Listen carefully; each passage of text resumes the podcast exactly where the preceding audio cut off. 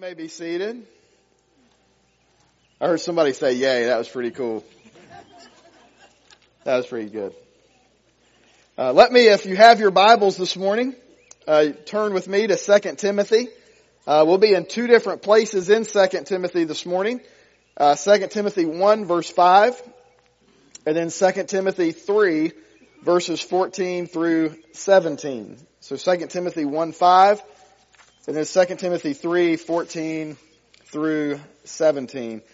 Uh, I came across something this week as I was looking and preparing uh, for a Mother's Day message. Uh, these are things that mom would never say, even though we might want them to say them. These are things that mom would never say. How on earth can you see the TV sitting so far back? Get closer. You know, i we have little devices now, so how can you see your phone? Put it closer to your face. Just leave the lights on. It makes the house look cheery. Let me smell that shirt. Yeah, it's good for another week. Go ahead and keep that stray dog, honey. I'll be glad to feed and walk him every day for you. Things mom would never say, right? Things that mom would never say. Well, if Timmy's mom says it's okay, it's good enough for me. Things that mom would never say. The curfew is just a general time. It's not like I'm running a prison around here. I don't think that one's anywhere close to true. So.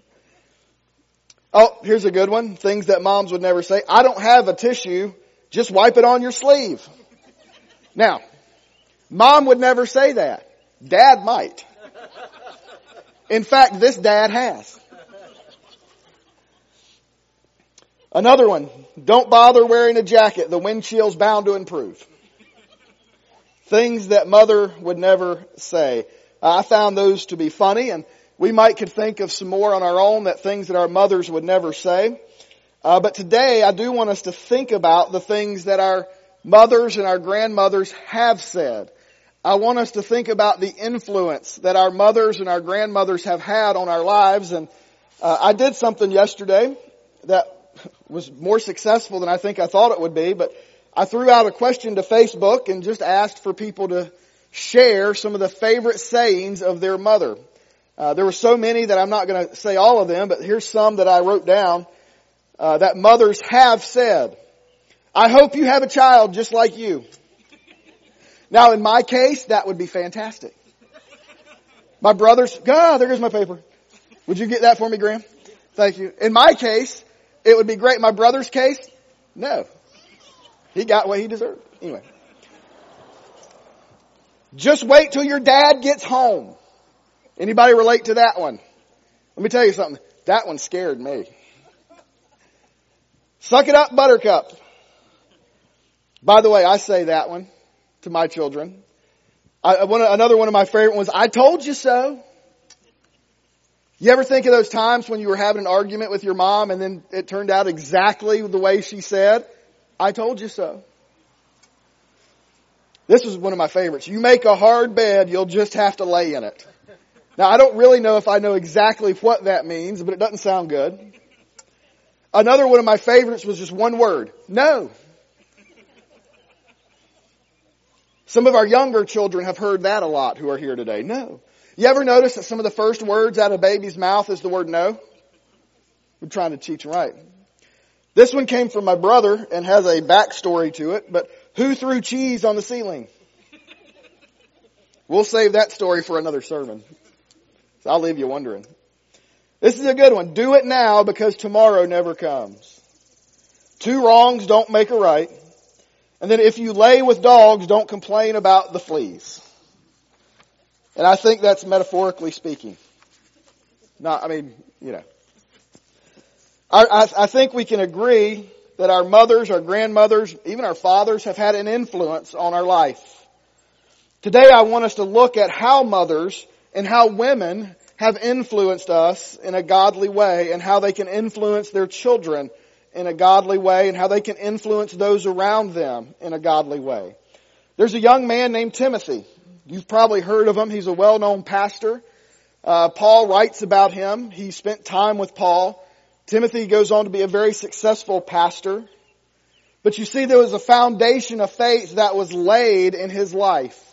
Paul may have been the one who preached the sermon that led to Timothy's conversion, but Timothy's foundation of faith was laid by his mother and his grandmother. And what we see in these two passages is that through faith in God and by honoring God's word, godly women can have great influence on our lives. Godly women, godly mothers can have great influence in our lives. Here's what Paul writes in 2 Timothy 1 5.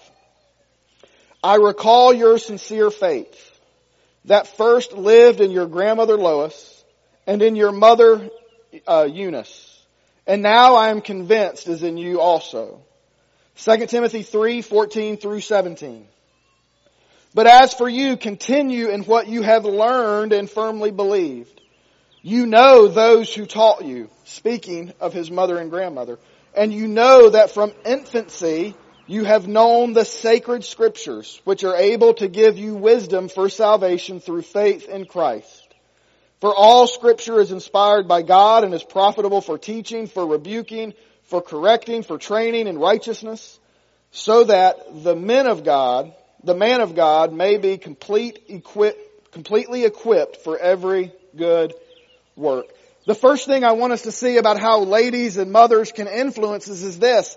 They influence us with a sincere faith. They influence us with a sincere faith. If you're taking notes, again, I'll say it. Godly mothers, godly women have a sincere faith. And they live that faith out for their children and for those around them to see. Now let me first kind of say what it's not. Sincere faith does not mean you have to be a perfect mother or a perfect lady or a perfect father or a perfect person. A sincere faith does not imply perfection. In fact, how many of you have made mistakes as a parent, as a mother, or just in general, as a person? We've all, and if you don't raise your hand, you just made a mistake by lying. You know, we've all made mistakes. The mother of Jesus made mistakes. Perfection is not a requirement to be a mother. In fact, you're gonna mess up. And I want you to hear me today, that's okay. Moms, it's okay to mess up. It's okay that that party that you wanted to be perfect wasn't perfect. It's okay that the house is not perfectly clean all the time. It's okay that the routines don't go off as planned. Uh, you know, it, it's okay not to be a perfect mom. It's okay not to live a perfect life. This guy right here has demonstrated mistake after mistake after mistake. I sent my son to a soccer game a year or back in the fall. He's out there playing. Guess what? He doesn't have cleats. He's playing in Crocs. It's okay to make mistakes. It's okay. You are not always going to be perfect. And so this idea of sincere faith does not mean we have to be perfect in all that we do.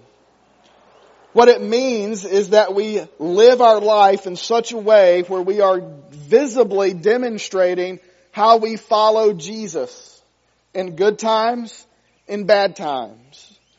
We let our children see that we have put our trust and our faith in Jesus as Lord and Savior.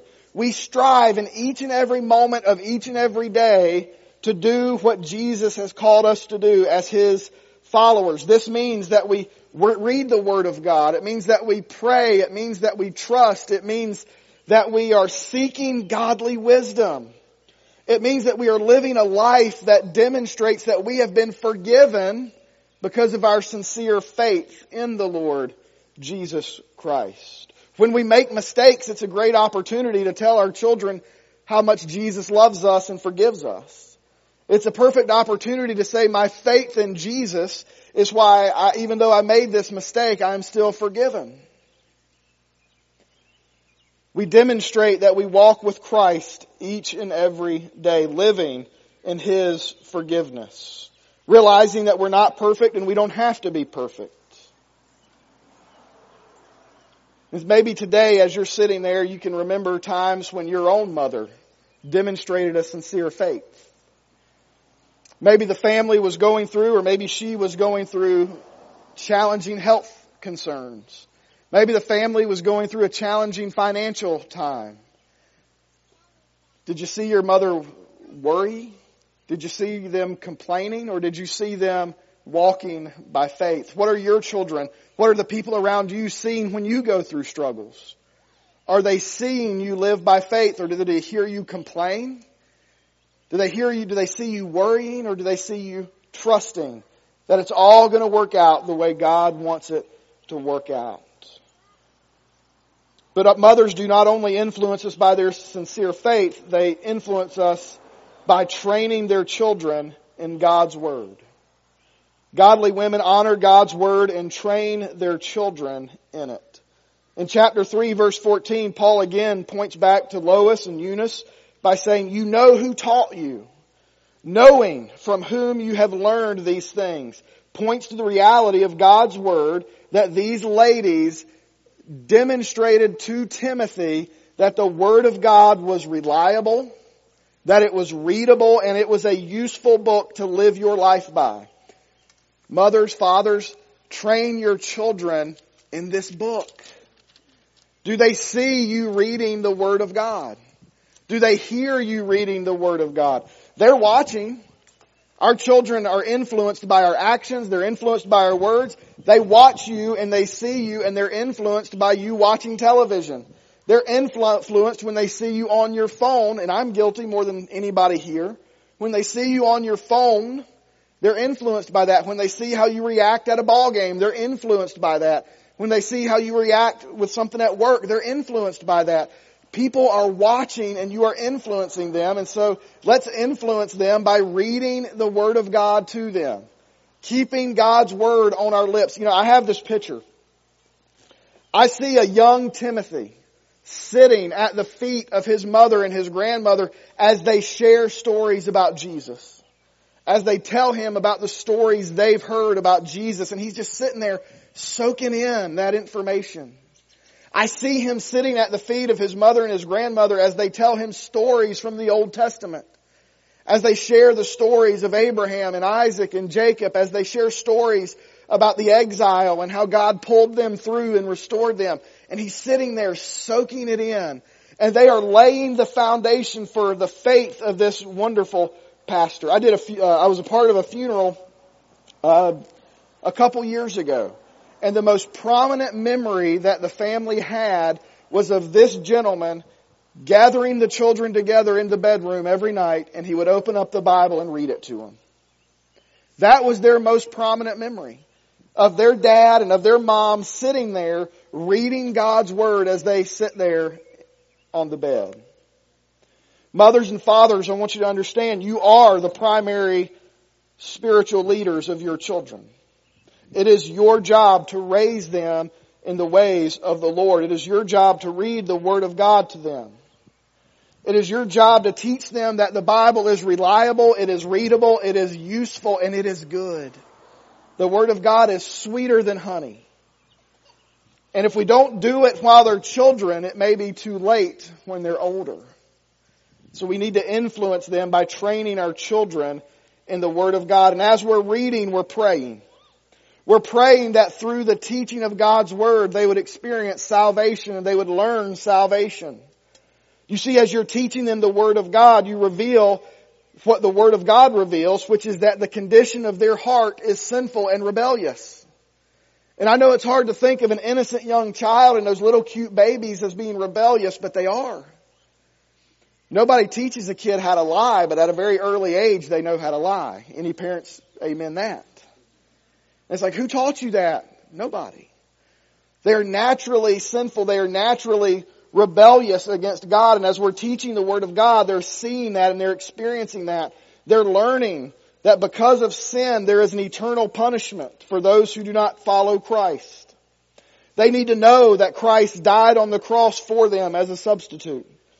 They need to know that saving faith is more than just an empty profession of words. A saving faith is surrendering your life to Jesus. Saving faith is saying, I'm no longer going to live for the world. I'm going to follow my Savior and my Lord Jesus Christ. All of my life I'm going to surrender. They need to hear the stories of people of the Bible. People who struggled with sin. People who rebelled and yet were saved and put their faith in God and were transformed. The Bible from Genesis to Revelation is filled with the story of redemption. They need to hear of those men and read of those men and women who made poor choices and the consequences of those choices, but yet God still saved them. They need to hear stories of parents in the Bible who were godly parents, but their children did not follow God. They need to hear the stories of parents who were ungodly, but the children did follow God. They need to learn that a person is accountable to God for their actions.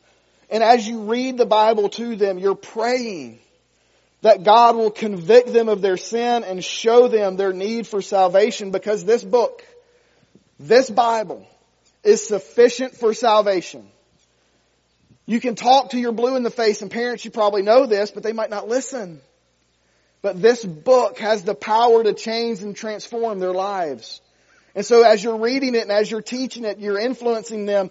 You're praying that God would use this word to, to, to challenge their hearts and to change their hearts from the inside out. So mothers have great influences on their children. So I would ask you, mothers, what are your children learning from you today? What do they see you spending your time doing? Do they see you living with a sincere faith? Are you reading and teaching them the Word of God? But I want to say this, it's not just mothers who have a great influence. You know, today is not, it's a day of celebration, but today is a hard day for many people as well. Today is a hard day for those who have lost their mothers but we have those sweet memories we hold on to.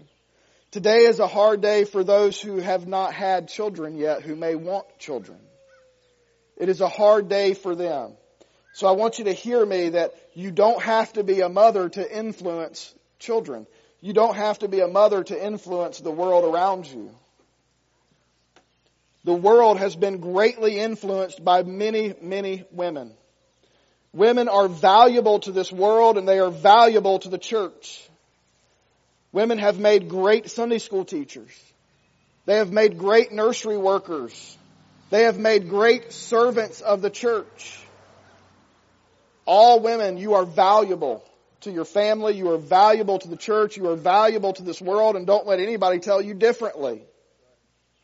Many great things have been done by great women of faith. Consider Corrie ten Boom, a single woman all her life. She was responsible for hiding many Jews from the Nazis during the Holocaust. What a bold, courageous woman who certainly left a legacy of great influence.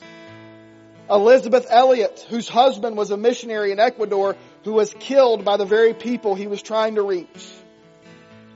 Elisabeth Elliot took her daughter, went back to the same village, raised her daughter in the village and led that village, the same people that killed her husband, led them to Christ. What a great example of a sincere faith. Amy Carmichael was a single woman and a missionary in India. She started an orphanage for sexually trafficked girls and boys. She was called Mother. She would go on to write many books. Whatever God's calling is on your life today, his desire. Man, woman, mother, single woman, married woman, husbands, whatever it is that you're in today, God's calling is that you influence the people around you. That you stand up with a sincere faith, that you stand on God's word, and that you influence the world around you. So my challenge is for you to examine where God has placed you today. The circumstances that you find yourself in right now.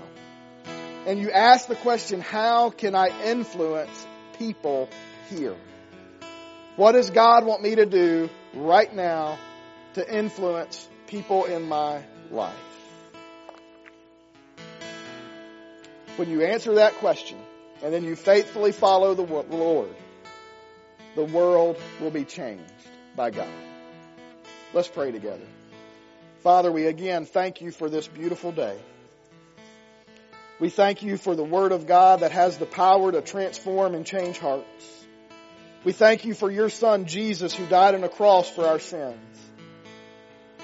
We thank you that we can have forgiveness and restoration through faith alone in Christ alone. Father, we thank you for the influence of our mothers. We thank you for the influence of all the women in our lives. Father, help us to carry on that legacy by influencing the people around us, faithfully following you in all that we do. We ask this in Jesus' name. Amen and amen. Thank you for joining us today. We hope that the Lord has spoke to your heart and has blessed you through this message. If you would like more information about a personal relationship with Jesus Christ, please reach out to us at one of the following locations. You can visit us online at chinagrovefbc.com slash salvation or check us out on Facebook, facebook.com slash chinagrovefbc. Thank you and have a blessed rest of the day.